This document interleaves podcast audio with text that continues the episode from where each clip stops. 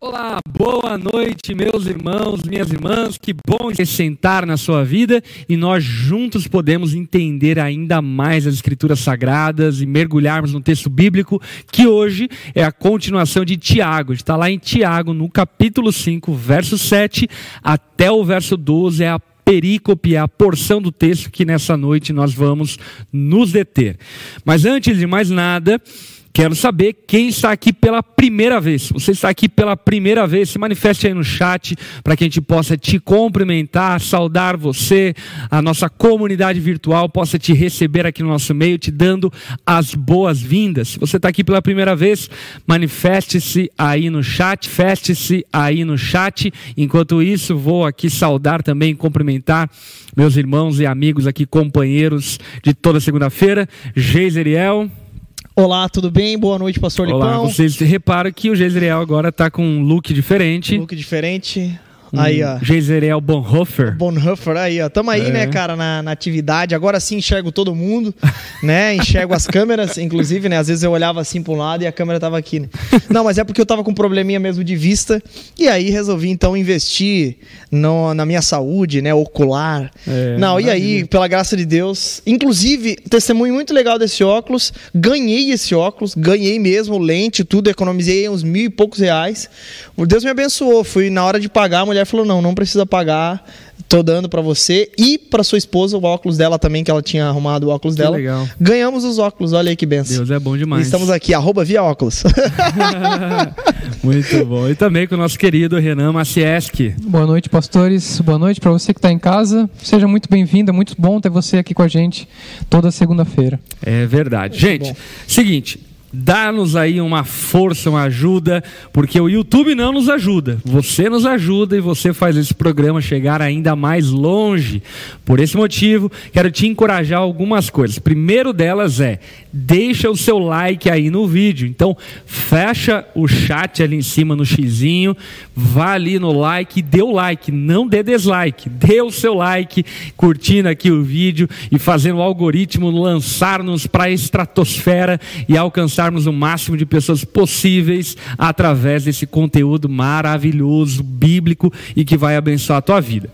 Outra coisa que também você pode fazer para nos ajudar é compartilhar. Compartilha esse vídeo com teus amigos lá do WhatsApp, pega o link, compartilha com a galera para que as pessoas possam ter acesso a esse conteúdo que eu julgo de ser de extremo valor para todos aqueles que puderem nos acompanhar. E também quero lembrar você que está no YouTube que você pode fazer a sua doação através do chat e do super chat. Dessa forma, ajudando-nos ajudando e auxiliando-nos para que possamos melhorar ainda mais o nosso conteúdo digital e servir ainda mais pessoas através dessa ferramenta que o Senhor tem nos dado.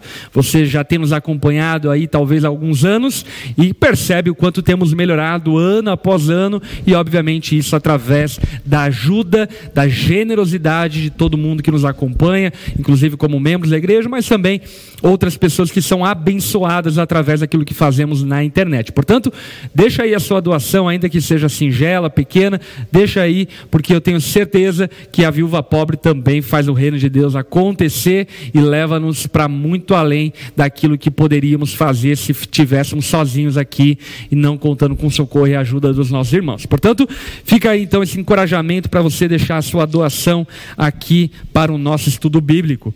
E para começarmos a estudar a Bíblia, e aqui vai também, inclusive, uma orientação devocional.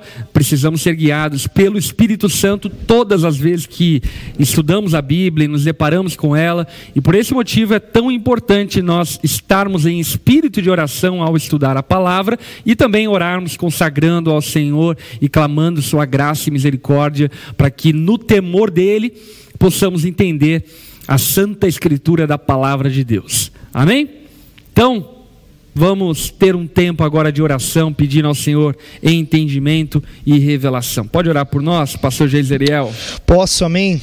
Vamos orar então, você que está em casa, abaixe sua cabeça, feche seus olhos, para que o Espírito Santo nos conduza nesse tempo. Jesus, em teu nome é que eu oro, Pai. Obrigado por essa segunda-feira, obrigado por mais um dia de estudo bíblico. Nós te louvamos, porque apesar dos nossos dos nossos, das nossas limitações, né? Ainda assim o Senhor tem nos usado de maneira poderosa aqui na internet toda segunda-feira. Cremos, ó Pai, no que o Senhor tem feito através do estudo bíblico e pedimos que o Senhor continue nos usando, ó Pai. Agradecemos, Senhor, por essa oportunidade tão rica, ó Pai, de estarmos ao vivo para todo o Brasil, para estudarmos a tua palavra e principalmente te louvamos porque nós estamos diante da tua palavra, podendo estudar de maneira livre aqui no nosso país, Pai. Te louvamos por isso. Peço que o Teu Espírito Santo nos conduza, ilumine os nossos pensamentos, que os nossos olhos possam saltar para as verdades essenciais que o texto quer dizer e que possamos ter um tempo de estudo muito proveitoso diante da Tua face, Pai. Te louvamos e te agradecemos, obrigado por esse tempo e ajuda-nos a entender um pouco mais daquilo que Tiago quer dizer aqui, Pai e aplicarmos na nossa vida e sermos transformados à luz da tua palavra. Obrigado, Jesus. Em teu nome é que eu oro. Amém e amém. Amém.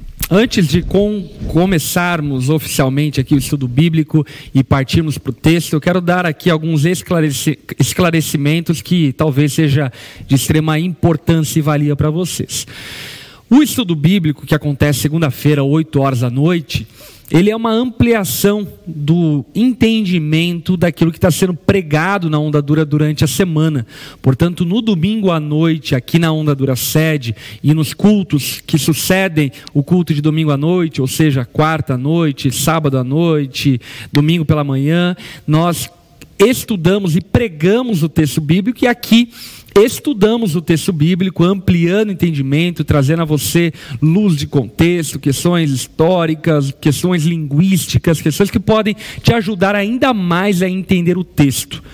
Outra coisa que estamos agora trabalhando é porque nós temos a comunidade online da Onda Dura, vários irmãos esparramados pelo mundo afora e pelo Brasil afora, que são igrejas junto conosco, pastoreados e cuidados, e que vivem de maneira híbrida a igreja, usando a ferramenta online digital para ser ministrado, para receber ensino, mas ao mesmo tempo vivendo de maneira presencial, material, na comunhão da igreja, junto com grupos pequenos que se organizam nas casas aonde nós estamos através da Onda Dura Online.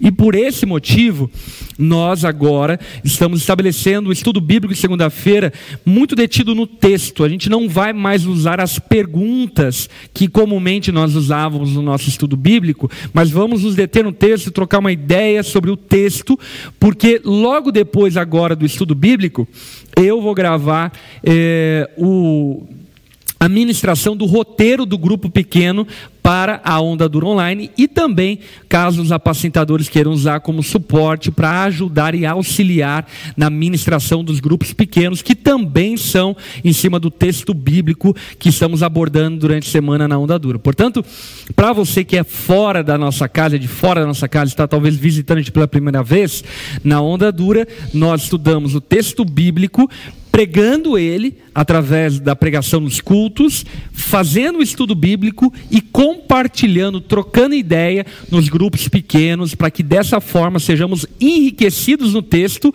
e ao terminar um tema como, por exemplo, de Tiago, cristianismo na prática, nós saibamos é, muito acerca do texto e temos propriedade acerca dele, ok? Então fica aqui esse alerta para vocês. Aliás, quero saudar todo mundo que é da Onda Dura, vi aqui galera da Onda Dura Porto Alegre, aliás, a Onda Dura Porto Alegre está voando. Não sei se você viu, Geiseriel, uma foto lá do último grupo pequeno da Onda Dura Porto Alegre. Se não viu, eu vou te mandar. Manda lá, manda lá, mas glória a Deus, glória a Deus, capital Chico, gaúcha.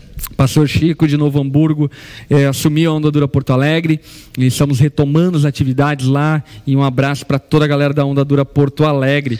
Galera aliás, do quero... Grenal, a galera do Grenal, né? É, galera do Grenal.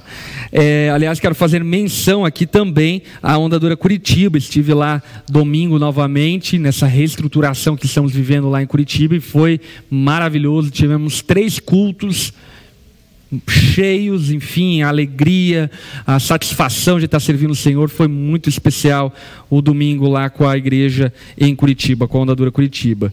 Mandar um abraço para a galera da Onda Dura São Paulo, que aliás agora no fim do mês estarei lá na Onda Dura São Paulo junto com os nossos irmãos, vivendo esse tempo juntos. Olha aí, a galera da Onda Dura online de Caçador, Ondadura também Santa Maria. Enfim, um abraço, um beijo para todos vocês esparramados aí pelo Brasil. Agora, Vamos mergulhar no texto e conversarmos sobre a palavra de Deus. Faltou aqui uma vinheta para rodar, mas algum dia teremos a vinheta para rodar. Pode ser Vamos que teremos. então para o estudo bíblico, começando com a leitura do texto de Tiago, capítulo 5, do verso 7 até o verso 12. Você pode ler para nós, Renan? Vamos lá. Diz assim a palavra de Deus: Portanto, irmãos, sede pacientes até a vinda do Senhor. O lavrador espera o precioso fruto da terra, aguardando-o com paciência, até que receba as primeiras e as últimas chuvas. Sede vós também pacientes, fortalecei o coração, porque a vinda do Senhor está próxima. Irmãos, não vos queixeis uns dos outros, para que não sejais julgados. O juiz está às portas. Irmãos, tomai os profetas que falaram em nome do Senhor como exemplo de paciência e de perseverança diante do sofrimento. Chamamos de felizes os que suportaram aflições. Ouvistes sobre a paciência de Jó e vistes o fim que o Senhor lhe deu. Porque o Senhor é cheio de misericórdia e compaixão. Mas, meus irmãos, sobretudo, não jureis, nem pelo céu, nem pela terra, nem façais qualquer outro juramento. Seja, porém, o vosso sim, sim, e o vosso não, não, para não cairdes em condenação. Muito bom. Renan, a tua versão é ARA? É a A21. A21, legal. É, vamos ler, a tua versão é qual, Geise? A minha é NVT. Vamos ler também a NVT? Vamos ler a NVT. É, é bom até ter bastante é, versão para a gente ter uma, uma ideia é, bem elaborada do texto, né? Uhum. Tanto de maneira é, dinâmica, né? Quanto de uma Quanto maneira formal, né? formal. Por isso, irmãos, sejam pacientes enquanto esperam a volta do Senhor. Vejam como os lavradores esperam pacientemente as chuvas do outono e da primavera. Com grande expectativa, aguardam o amadurecimento de sua preciosa colheita. Sejam também pacientes, fortaleçam-se em seu coração, pois a vinda do Senhor está próxima.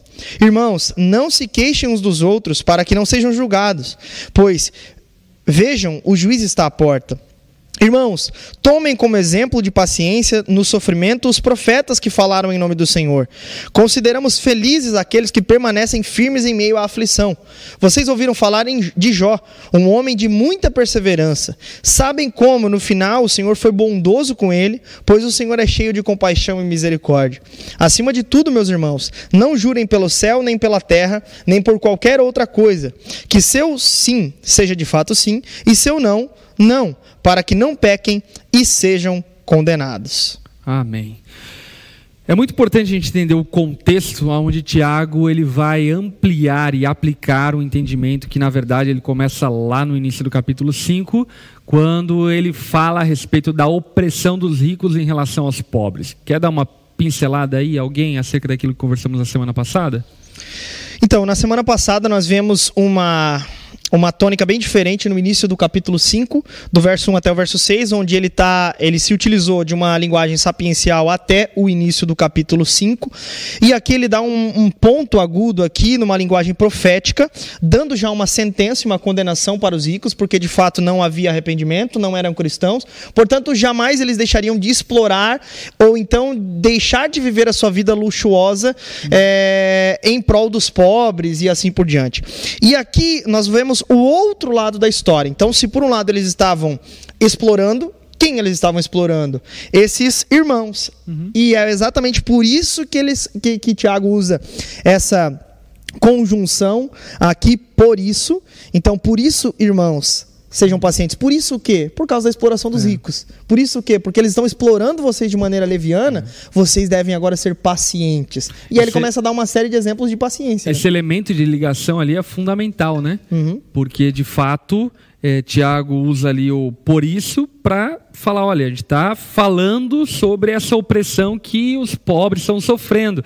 E é interessante o que você abordou, porque, na verdade, a gente toca aí na realidade sociocultural da igreja primitiva. Uhum. Por vezes a gente tem uma, uma pobreza de entendimento histórico e acabamos a pensar que a igreja ela tinha, por exemplo, os benefícios e a liberdade que hoje temos como igreja, ou ainda outros equivocadamente eh, cortam ali três séculos e falam que Constantino estava lá no primeiro século e abraçou a igreja e ela É. vivia as benécias do Império Romano e não é verdade. Não. A igreja primitiva ela foi assolada severamente por perseguição.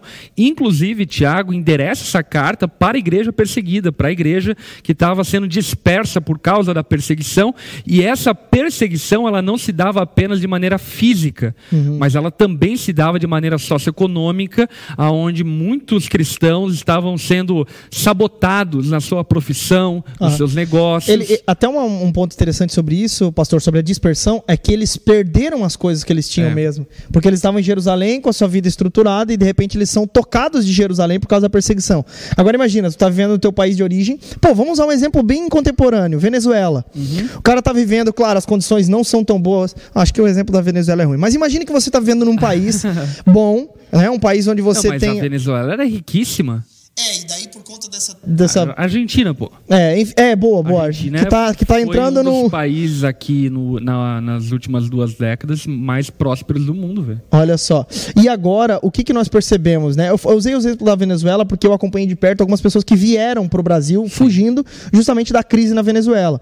Essas pessoas na Venezuela, é, tinham suas vidas, os seus trabalhos e assim por diante. Por causa da crise, começaram a perder tudo isso. Então imagine, esses cristãos estavam consolidados, por mais que talvez alguns não viviam uma vida luxuosa em Jerusalém, mas tinham lá suas famílias, desde de criança estavam lá vivendo a sua fé.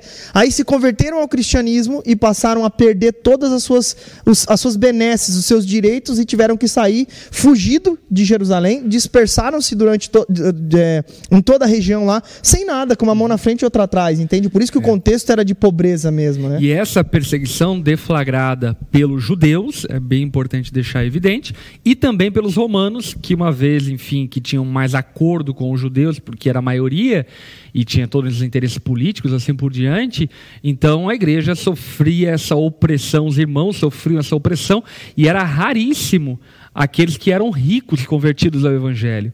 A igreja era é, quase que enfim, na sua totalidade, formada por pessoas pobres ou que, de alguma forma, eram, foram ricas, mas por causa da sua conversão empobreceram. Até o apóstolo Paulo fala sobre isso, né?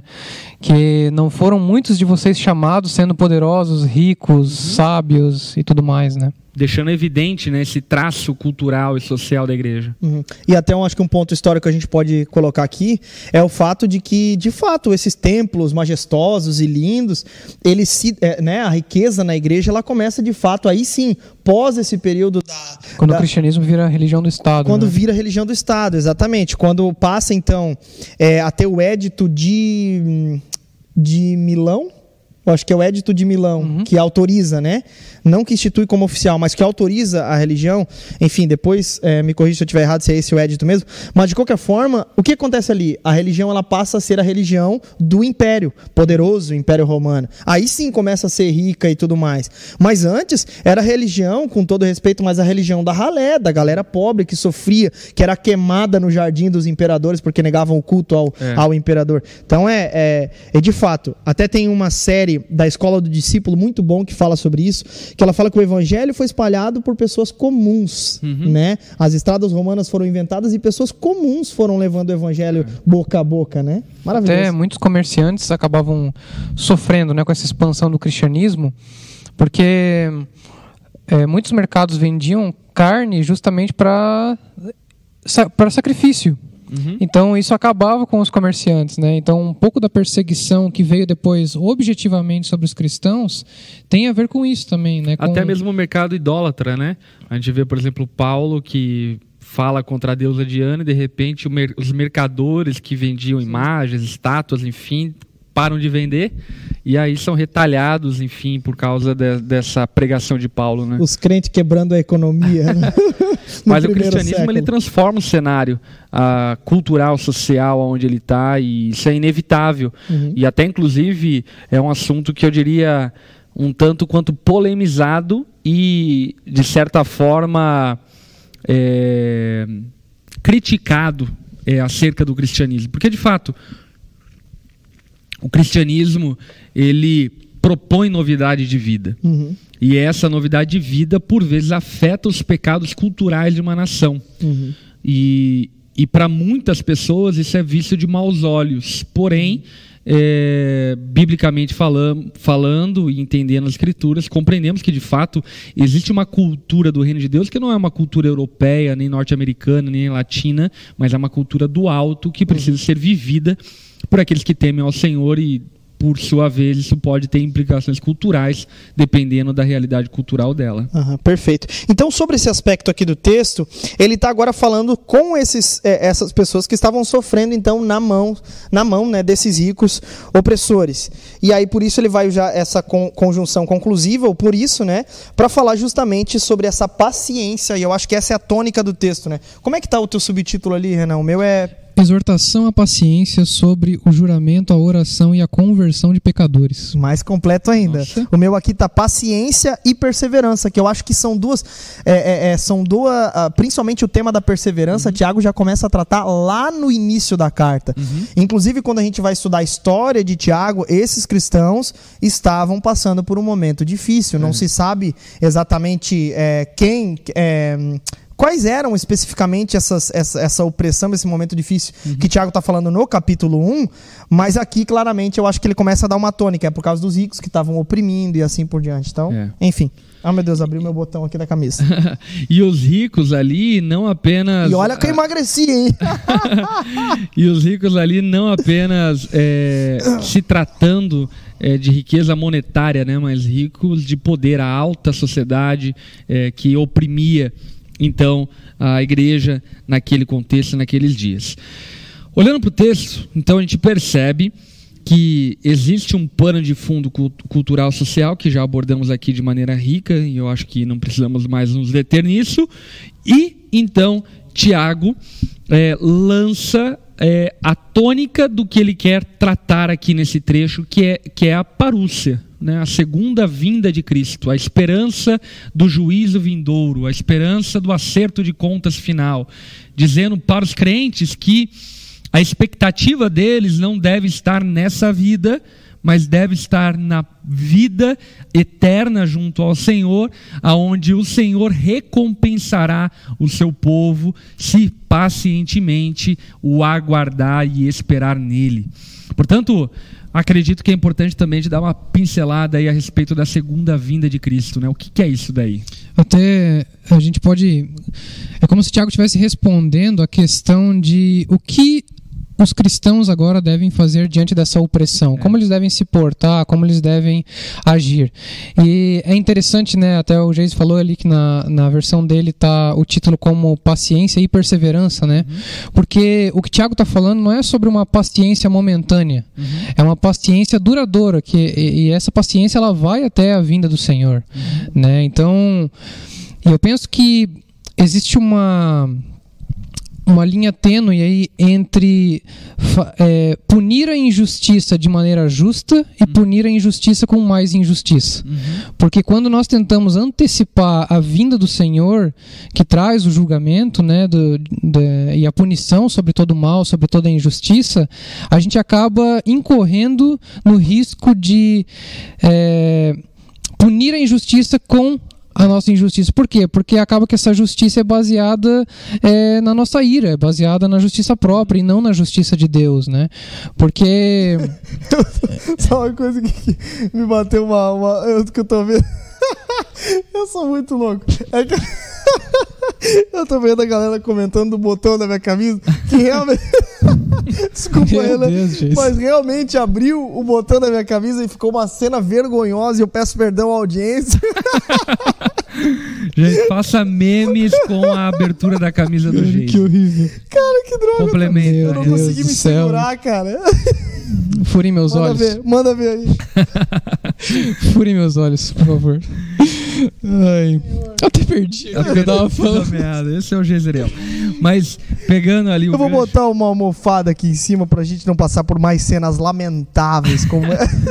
Mas pegando o gancho ali no que o Geise tava tratando e abordando, o Renan tava tratando e abordando, é, nós devemos entender o que Tiago está falando. O que ele está falando, inclusive, desmonta é, a mentalidade, o sistema proposto, por exemplo, por Marx. A dialética é, marxista da relação do opressor e do oprimido parece que está ali no início do capítulo. E parece que aquilo que Tiago vai propor é vamos fazer revolução. E de repente Tiago chega e fala: não, galera, a gente não vai fazer revolução. O que nós vamos fazer é aguardar com paciência e perseverança a vinda do Senhor, porque Ele fará justiça e não nós. Porque nessa nesse peso que o Renan estava abordando anteriormente, de fato, na tentativa de fazermos justiça, podemos ampliar a injustiça e dessa forma, na verdade, tentar usurpar de Deus o poder, a autoridade, a santidade do seu santo juízo que há de vir sobre toda a terra. Isso é um, uma desconfiança de que o Senhor julgará retamente, né? Então, é claro que Tiago aqui não está falando sobre é, que nós nunca devemos protestar contra a injustiça, uhum. mas é que existem injustiças que só serão punidas na vinda do Senhor, uhum. né? E a nossa postura diante disso é sermos pacientes. Até a, a, a tônica da crítica de Marx é essa, né? Que a religião é o ópio do povo, que deixa a religião sem uma busca por uma justiça, né? Uhum. E de fato, eu acho que a Bíblia nos ensina a lutar por. O cristianismo nos, nos ensina. Esse, esse, mundo com uma justiça completa é o céu. Exatamente. Aí, esse é o ponto. Essa é a utopia né, dessa uhum. mentalidade, dessa ideologia. Por isso que uma ideologia nunca resolve nenhum problema, a não ser o nascimento de novos homens, né, de uhum. novas criaturas. E isso só se pode acontecer por meio do evangelho de Cristo. Por isso que nós como cristãos não levantamos bandeiras ideológicas, mas nós levantamos a bandeira do evangelho de Cristo. É exatamente por isso que os profetas viveram pacientemente, Jó viveu pacientemente, Cristo falou que nós sofreríamos e seríamos odiados, por causa que esse evangelho traz solução. E não uma solução que deixa os crentes, ah, deixa aí as coisas acontecerem de maneira injusta, não, mas agora nós lutamos por direitos nossos nossos, com base, é claro, no entendimento de que as coisas não serão restauradas de maneira plena aqui na Terra, né? Muito bom. E isso, de certa forma, passa uma rasteira, então, nessa abordagem, nessa mentalidade revolucionária.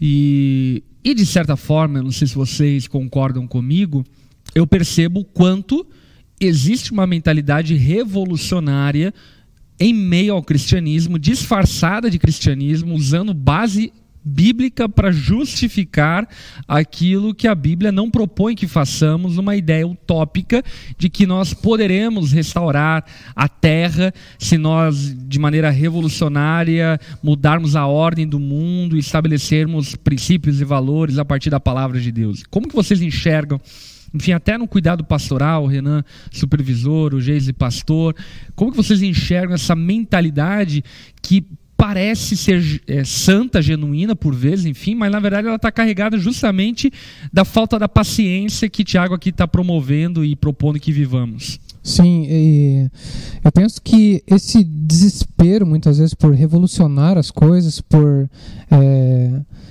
por ter uma resposta no tempo presente é, de justiça, de, de fazer com que as coisas é, deem certo, isso acaba é, é uma postura que vem por desprezar mesmo a vinda do Senhor, né? Porque uhum. quando se nós fôssemos considerar aqui, né, hipoteticamente, ó, o Senhor voltará na próxima segunda-feira. Uhum. Né? Só ressaltando que não é isso que vai acontecer. Olha, né? o Renan Só... acabou de dar a previsão dele, gente. do tempo, mas, mas se as pessoas tivessem certeza e consciência de que a vinda do Senhor está próxima, está às portas, que é o que o Tiago fala aqui, uhum. será que elas viveriam da mesma forma como têm vivido? Uhum. Será que elas não deixariam para o dia da vinda é. É, é. essa questão de fazer justiça, né? Essa questão de que o Senhor vai revolucionar todas as coisas, né? Uhum. E não nós. Então eu penso que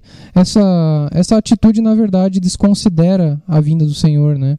Muito legal. Encaixa, encaixa num ponto escatológico mesmo, né? É. Tipo. Muito legal essa fala, porque justamente eu acho que ela denuncia uma incredulidade, denuncia uma falta e uma ausência de fé e de confiança de que de fato Jesus vai voltar e se vivermos diante da perspectiva que Tiago está propondo que a gente viva, é, vivemos então sobre a perspectiva da eminência da volta de Cristo. Pode ser semana que vem. E se for semana que vem, eu não quero me encontrar praticando injustiça em nome da justiça, mas eu quero deixar na mão do juiz que há de julgar a vivos e mortos para que ele faça justiça de maneira reta íntegra, completa e não é, de maneira injusta, como por vezes nós fazemos. E nós percebemos isso, por exemplo, os, os salmistas, eles estão passando por diversas injustiças em, em determinados momentos da vida deles. Acho que o ícone disso é Davi, né? Davi também. Nós temos um, é, salmos imprecatórios, né? uhum. né? Que são salmos justamente orando para que Deus. É, por exemplo, nós temos um salmo onde expressa a, a, vontade do salmista de que o inimigo dele se ferre mesmo. As crianças do povo inimigo se ferrem mesmo. Né? Lance sobre paredes de pedras os, uhum. os bebês, as crianças dos meus inimigos. Então, é, é, esses são salmos imprecatórios. Ou seja, eu não, eu não pego a criança e lanço sobre a, a. ou então, né, tem um que é o que, um soco no queixo dos inimigos, né? Quebra o queixo dos meus inimigos, Senhor. Então, assim, eu não vou no queixo do meu inimigo dou um soco na cara dele, né? Não, mas eu oro a Deus, porque Deus sabe fazer justiça da maneira correta, da forma correta. Só que para isso precisa de uma coisa: confiança uhum. no Senhor e paciência. É. Essa que é a verdade. Que é o que o texto vai exatamente nos ensinar. Vocês estão sendo injustiçados? Sim. Agora deixa eu ensinar o que, que a Bíblia, o, o que, que Deus quer de nós. É. Paciência e perseverança. Pronto. É. Né? E é interessante a, a paciência e a perseverança, porque a paciência ela dá uma conotação mais passiva do esperar, uhum. né, da longanimidade. A perseverança ela dá uma conotação mais ativa, na ideia de que você não não espera sentado, você espera caminhando. Uhum. Né? Você espera em alguns casos, a frase do Rock Balboa, né, não é quanto você é, pode bater, mas é o quanto você suporta apanhar. apanhar. Essa que é a verdade. E é interessante que nessa questão da perseverança e paciência, é, Tiago ali levanta o exemplo da agricultura, né, das primeiras chuvas e das últimas chuvas. Então é um processo de paciência. Uhum. Né? As primeiras chuvas elas vêm acompanhadas ali do plantio. As últimas chuvas isso. E as últimas chuvas elas vêm acompanhadas da colheita. Isso até demonstra para nós que existe o tempo certo para plantar e existe um tempo certo de colher. Uhum. Né? Agora nós plantamos em paciência, mas haverá um momento certo de colher justiça, né? É. Uhum. E, e aí então Tiago ele vai abordar exemplos de paciência. Ele aborda ali claramente três exemplos, né? O primeiro da lavoura do agricultor, o segundo dos profetas e o terceiro de Jó. Uhum. E começando aqui na lavoura, já introduzida ali pelo Renan, a gente percebe então que Tiago ele está usando de exemplo e de analogia a agricultura para nos ensinar a ter paciência. Uhum. E a partir aqui do texto, que, que princípios vocês percebem que claramente está exposto por Tiago? Eu acho que uma das coisas interessante, é, interessantes que o Renan comentou aqui é sobre essas chuvas do plantio, as chuvas da colheitas. Ou seja, eles é, confiavam única e exclusivamente na vontade daquele que diz sobre o clima ou não. Uhum. Ou seja, Deus. Eles contavam única e exclusivamente com Deus. E, e, e até coisa... isso é curioso, importante a gente salientar aqui, porque hoje existem métodos de irrigação muito modernos que fazem a água chegar no campo. Uhum. Porém, nos dias de Tiago, obviamente, não existiam esses métodos de irrigação. Por exemplo, eu estive em Israel há dois anos atrás e é maravilhoso você ver um deserto bananal. Uhum. É uma coisa maluca, cara. Que doida. Você vê laranja no deserto, enfim. Mas por causa de sistemas de irrigamentos e assim por diante. No contexto de Tiago, não. No contexto de Tiago era chuva. Uhum. Choveu, tem colheita. Não choveu, não tem colheita. Uhum. Choveu, plantou. Não choveu, não uhum. tem como plantar. E essas chuvas servem também como sinal, né? É. Do que deve acontecer, né? Como, como sinal é, dentro da fé judaica, né? Do, do Deus que está cuidando da terra e está possibilitando então eles a plantarem e eles precisam aguardar o crescimento para que, caindo a chuva, eles possam então colher. Uhum. Uma coisa que eu analisei é, é, interessante desse texto é que ele sempre vai nos apontar para outros conselhos que Tiago já deu na carta. Uhum. Por exemplo, ele vai falar aqui: ó, sejam pacientes enquanto esperam. Vejam os lavradores esperam pacientemente as chuvas de outono. Como nós falamos aqui, eles esperavam pacientemente. Ou seja, eles esperavam a vontade de Deus ser feita. Uhum. Tiago, capítulo 4, do verso 13 ao 17, nós aprendemos exatamente isso. Não confiem em si mesmos. É. Ah, mas o que vocês devem dizer é se o Senhor quiser. Eu acho que esse é um ponto interessante que nós podemos ver aqui. Nós percebemos que essa paciência deles era entendendo e compreendendo que eles não eram donos do tempo. É. Lembra que o que o em Tiago, no capítulo 4 do 13 ao 17, a presunção é que tomava conta, uhum. agora a paciência é que toma conta. Uhum. Agora exatamente a perseverança, embora é, é, é tenha sofrimento, tenha dor, e nós vamos ver isso no exemplo dos profetas e de Jó, mas o lavrador, ele principalmente ele é marcado por paciência. Paciência em Deus, paciência no que Deus vai fazer sobre os frutos da terra. Então, é exatamente isso. Nós com expectativa aguardamos os frutos. Algo interessante sobre os frutos é porque o fruto era algo importante para o lavrador, uhum. certo? É, de igual é, forma. Até a maneira como o Tiago refere-se aos frutos aqui no verso 7 é: aguardam o amadurecimento de sua preciosa colheita. colheita.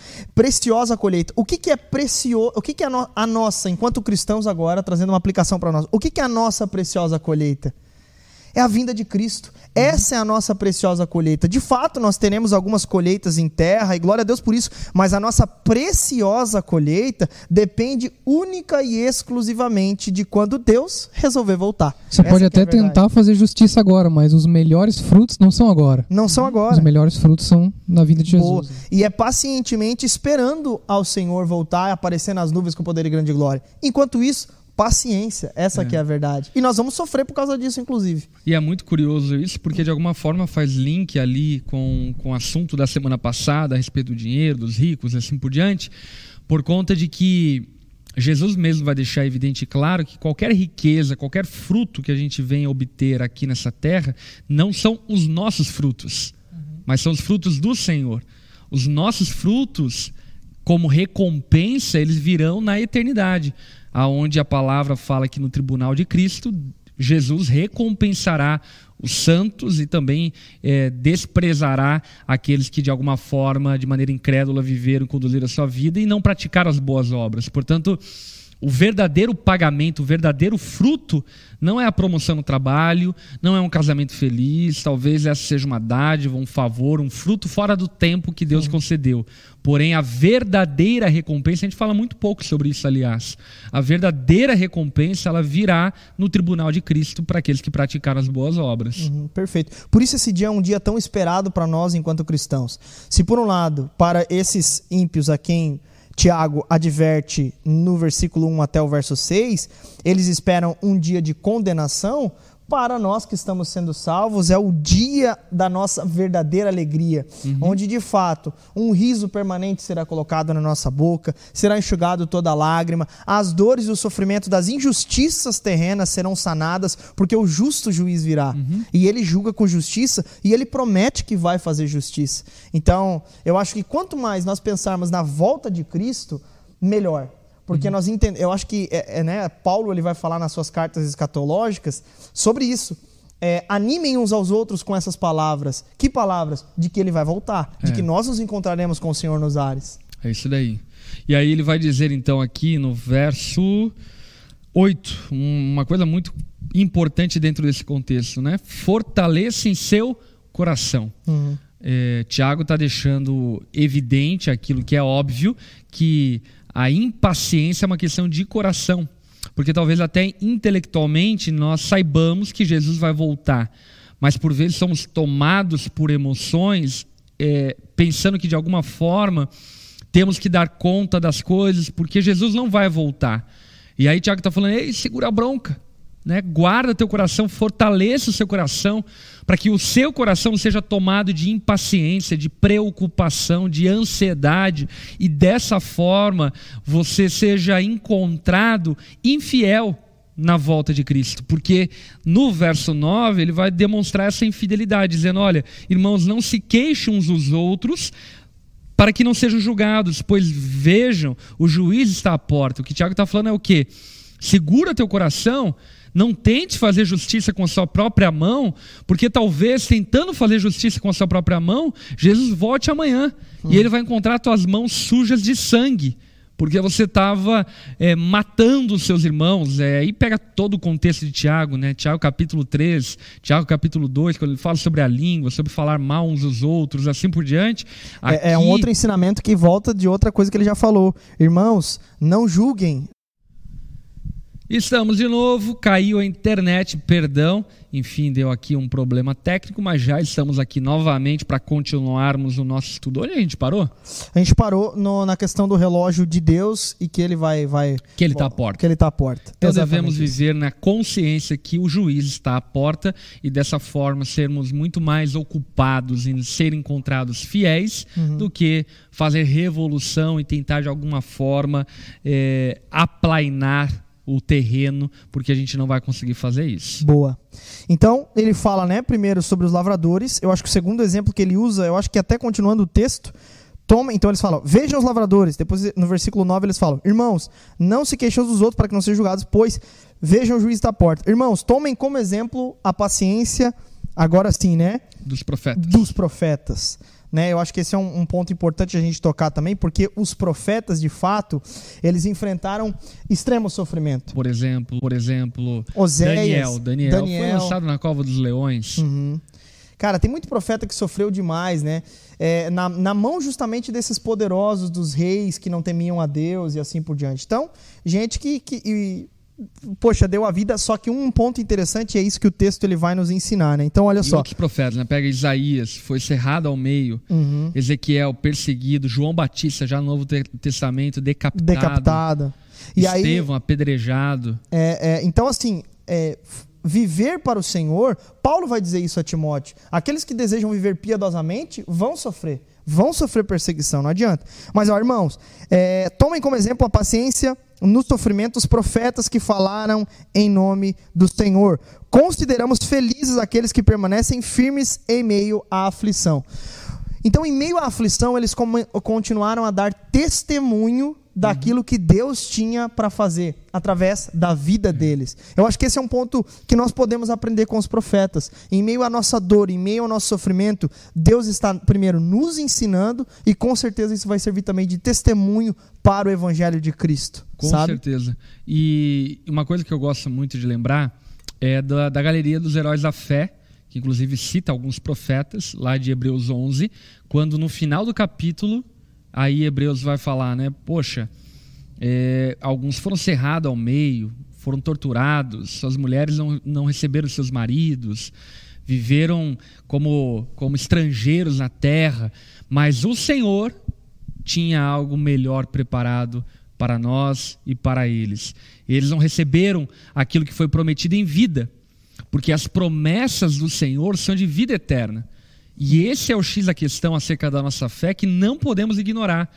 Eu acho que existe uma, uma terrenização, fazendo aqui um neologismo, uhum. é, muito grande da nossa fé, tornando as promessas de Deus meramente terrenas. E obviamente que podemos ser abençoados em vida, sim, não tenho dúvida que podemos e creio que Deus ele provê coisas fantásticas, enfim, para os seus filhos e creio que ele pode abençoar-nos com um casamento próspero, com uma vida financeira boa. Creio em tudo isso. Porém, as promessas de Deus não são sobre isso. As promessas de Deus são sobre um novo céu e sobre uma nova terra que há de vir e que não chegou.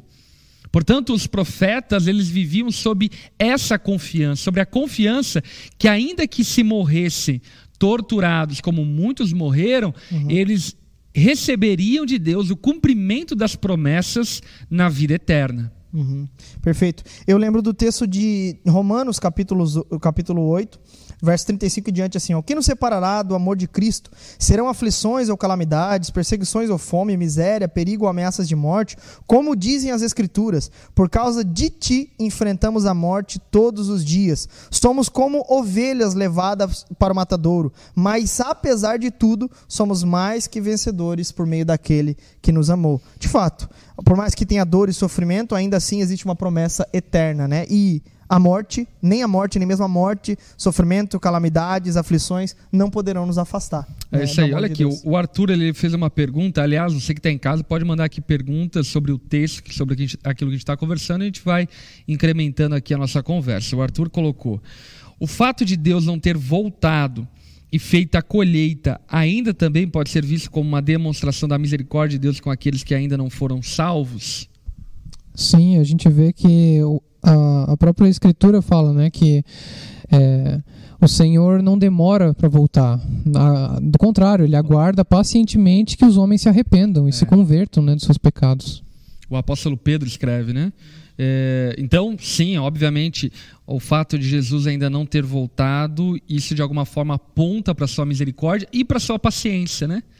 Que pacientemente aguarda o arrependimento e a conversão daqueles que de alguma forma ainda não foram salvos, né? Então, olhando aqui a gente percebe, olha, outro exemplo é a paciência dos profetas. E o outro exemplo dado então por Tiago é a paciência de Jó, a famosa paciência de Jó, que inclusive virou jargão popular, né? Me dá a paciência de Jó. É. É, que começa a ser descrita e falada a respeito dela a partir do verso 11. Vamos ler de novo o texto para a gente recapitular? Do verso 11 e o verso 12. Consideramos felizes aqueles que permanecem firmes em meio à aflição. Vocês ouviram falar de Jó, um homem de muita perseverança. Sabem como, no final, o Senhor foi bondoso com ele, pois o Senhor é cheio de compaixão e misericórdia. Acima de tudo, meus irmãos, não jurem pelo céu, nem pela terra, nem por qualquer outra coisa, que seu sim seja de fato sim e seu não, não para que não pequem e sejam condenados. Muito bom. Então a citação aqui é de Jó. E a citação de Jó é por conta da história de Jó. Né? Jó é esse livro do Antigo Testamento. Não quero aqui lançar questionamentos e dúvidas acerca do livro, quero me deter na narrativa da história de Jó. E na narrativa da história de Jó, a palavra demonstra que Jó era um homem extremamente rico e próspero, tinha uma família incrível, casado, filhos e vivia uma vida muito íntegra ao ponto de o próprio Senhor olhar para a terra e falar: olha, ali tem um homem justo e íntegro. O diabo pode provar ele ali porque ele é um homem justo, íntegro e reto. E aí então ele foi provado de maneira terrível ah, os seus bens, enfim, foram queimados, o gado morreu no campo, seus filhos morreram, contraiu uma doença terrível ao ponto de que ele pegava caco de cerâmica para se coçar, tamanha angústia que ele tinha com as coceiras que essa doença causava nele. E a sua esposa ficou viva e, ficando viva, ainda atormentava a vida de Jó, dizendo para Jó: Jó, amaldiçoa o seu Deus e morra. Era a fala da sua esposa, da esposa de Jó. Seus amigos é, contrariavam Jó, tentavam o levar à incredulidade, tentavam o levar à blasfema. Porém, Jó guardou a fé, ainda que questionando, perguntando, é, inclusive uma curiosidade bíblica, né? Jó pergunta 16 vezes ao longo da narrativa de Jó o porquê que ele estava passando por aquilo, e Deus em nenhum momento responde o porquê que Jó estava passando por aquilo, porque Deus tinha uma finalidade, Deus tinha um fim. E a palavra que fim, inclusive eu estava vendo aqui nesse comentário, que aliás é um comentário muito legal, gente. Comentário do uso do Antigo Testamento no Novo Testamento, Vida Nova. É, esse comentário fala sobre as citações no Novo Testamento é, das coisas do Antigo Testamento. Portanto, por exemplo, ah, citou aqui Jó, aí já existe um comentário trazendo o contexto de Jó para que a gente compreenda aquilo que o escritor está querendo falar acerca de Jó. E grande parte, então, da citação aqui que o comentarista usa é acerca dessa frase, telos, fim. E aí ele fala acerca aqui de uma possível dupla interpretação. Primeiro, uma interpretação é, da finalidade. Deus tem um, uma finalidade na vida de Jó, que é tratar o seu caráter, moldar o seu caráter, e no fim, Deus cumpriu então essa finalidade. Ou também o fim, no sentido do fim do sofrimento de Jó, o fim da angústia de Jó. Porém, independente se a finalidade aqui refere-se ao fim do trabalho de Deus na vida de Jó ou o fim da angústia de Jó, o que nós precisamos entender e saber é que a angústia e o sofrimento têm um fim. Uhum. E Deus tem uma finalidade com angústia e sofrimento, que é gerar em nós a conformidade com seu filho Jesus. É isso. Essa, essa questão do telos aí é muito legal, porque por um lado, né, como, como o pastor falou, ela aponta é, para o fim do sofrimento de Jó e a gente vê que o fim do sofrimento dele vem acompanhado da restauração é. da casa dele, dos bens e tudo mais.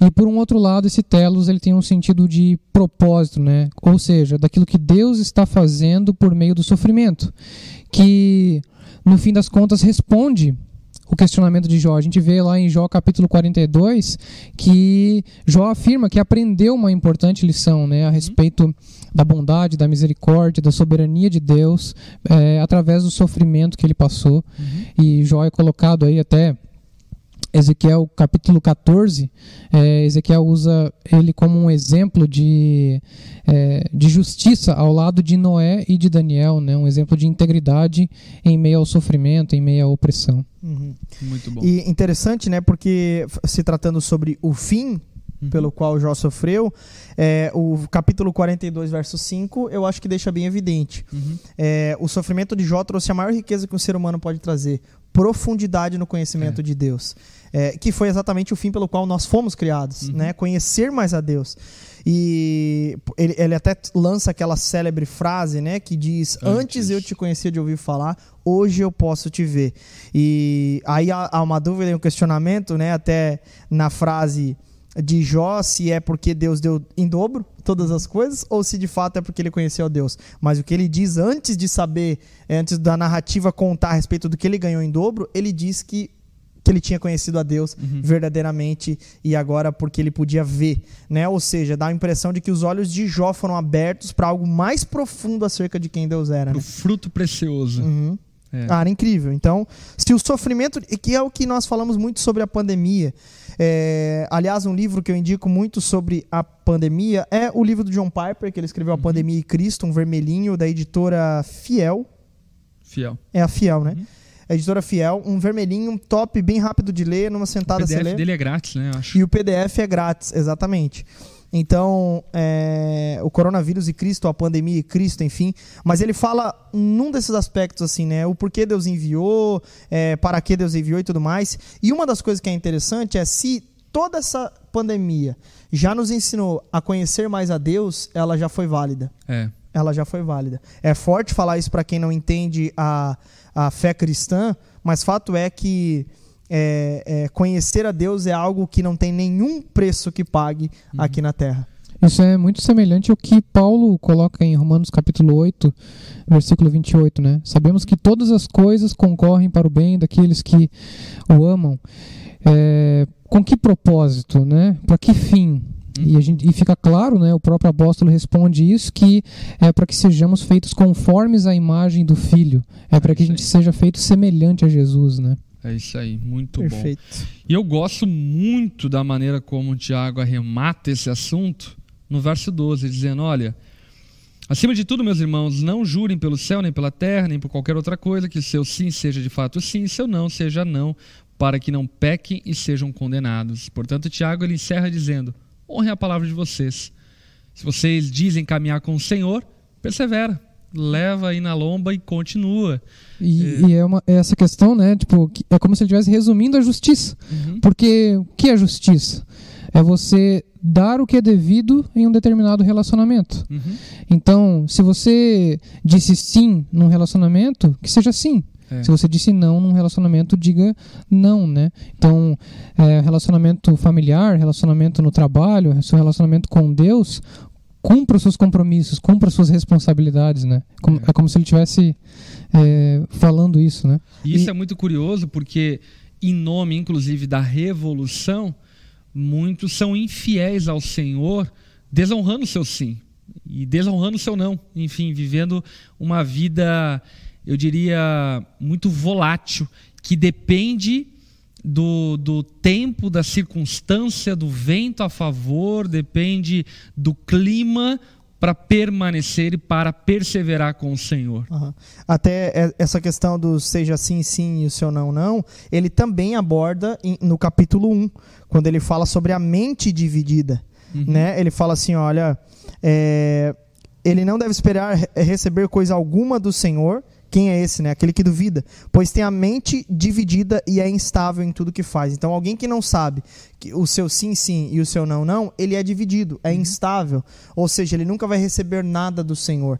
Essa que é a verdade. E eu acho que ele arremata também no capítulo 1, verso 12, dizendo: Feliz é aquele que suporta com paciência as provações e tentações, porque depois receberá a coroa da vida que Deus prometeu àqueles que o amam. Então, uhum. a paciência, a perseverança tem tudo a ver com o amor que Deus já colocou em nós por sua graça, para que o amemos e vivemos para ele.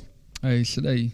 Portanto, devemos honrar o nosso compromisso com o Senhor e irmos até o fim. E de fato, é, nem de, de longe a gente tem passado os sofrimentos, as angústias dos profetas, no sentido, é, eu diria, literal da coisa, porém é muito importante que também não desprezemos a dor uns dos outros, né?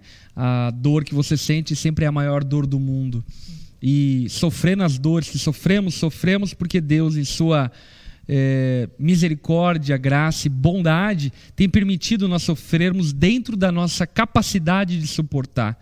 E, portanto, sabendo que Deus permite que soframos dentro da nossa capacidade de suportar, o que devemos fazer é honrar honrar a nossa palavra e sermos fiéis ao nosso sim que entregamos ao Senhor, ao dizermos que queremos caminhar com Ele, obedecer seus mandamentos e viver junto com Ele. Portanto, é, o sofrimento, a angústia, as tribulações, a pobreza, a opressão não deve ser motivo para que revertamos a nossa aliança, o nosso compromisso e voltemos atrás da palavra que demos ao Senhor ao declarar que caminharíamos com Ele.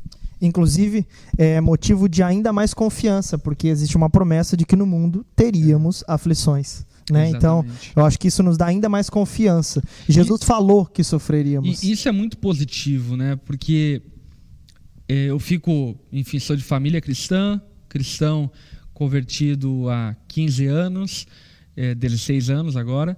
É, e olhando para trás, olhando para minha história, olhando para aquilo que eu vivo e olhando para aquilo que certamente eu viverei, é marcado em muitas circunstâncias e momentos por angústias, dores e coisas que de alguma forma é, me empurravam ou me pressionavam a ser infiel com a minha palavra por conta até de uma autopreservação e uma tentativa de se guardar e de se proteger.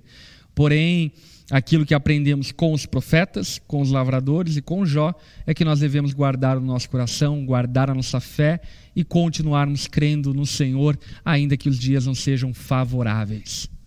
Amém? Amém. Bom demais, né? Que texto maravilhoso. Glória a Deus por isso. Diversas lições, né, num texto só. Demais. Gente, é isso. Aqui encerramos o nosso estudo bíblico. Espero que você tenha sido profundamente abençoado e ministrado. Quero lembrar então que a nossa comunidade online, Onda Dura Online, nós vamos entregar a vocês o estudo bíblico para o grupo pequeno e você vai poder ter acesso para poder então ter um momento de compartilhamento da palavra lá com seu grupo pequeno usando a nossa típica forma de conduzir o GP através de perguntas, respostas e compartilhamento. Tá bom, gente? Foi bom demais estarmos aqui. Semana que vem estaremos de novo. Toda segunda-feira, 8 horas da noite, temos estudo bíblico. Pastor, é, vi um comentário ali. Qual é o nome do autor desse livro dos comentários do Novo Testamento? Nem eu sei. Deixa eu ver aqui. Peraí. Eita. Eu, esse tá comentário aqui da Vida aí, Nova é um comentário de volume único do D.A. Carson muito bom esse comentário, indico a vocês. Uhum. E esse aqui é do Bey e do Carson também. Aí, é. Olha aí, ó, Carson. São Carson. É, Sam Carson. Bicho é bom demais. É do Carson, da editora Vida Nova. Tá bom, gente? É isso. Vamos orar para encerrar, abençoar o povo e orarmos para que Deus nos dê paciência, já que essa foi a tônica daquilo que conversamos hoje. Vamos lá. Senhor, obrigado pela Sua palavra, obrigado porque o Senhor tem sido bondoso, misericordioso conosco. Clamamos a Ti, Pai, dá-nos a paciência, a perseverança de um lavrador, dá-nos a paciência, a perseverança dos profetas, dá-nos a paciência, a perseverança de Jó. Que guardemos o nosso coração em dias difíceis e que honremos a nossa palavra, sendo fiéis ao Senhor, ainda que os dias não sejam favoráveis e ainda que não entendamos o porquê estamos passando por circunstâncias adversas. Guarda o nosso coração ao saber que o juiz está à porta e em breve ele julgará a todos, vivos e mortos, e dessa forma dá-nos o entendimento de que devemos nos preocupar e nos ocupar em sermos encontrados fiéis pelo Senhor. Dá-nos, ó Pai, um restante de semana abençoado, que teu favor seja sobre nós, em nome de Jesus. Amém, e amém. amém. Amém, meus irmãos. Um abraço para todo mundo, galera aqui do Rio de Janeiro. Um abraço para vocês, fiquem com Deus. Estamos juntos, segunda-feira que vem, 8 da noite, estamos aqui novamente. Deus abençoe, até a próxima. Valeu, gente.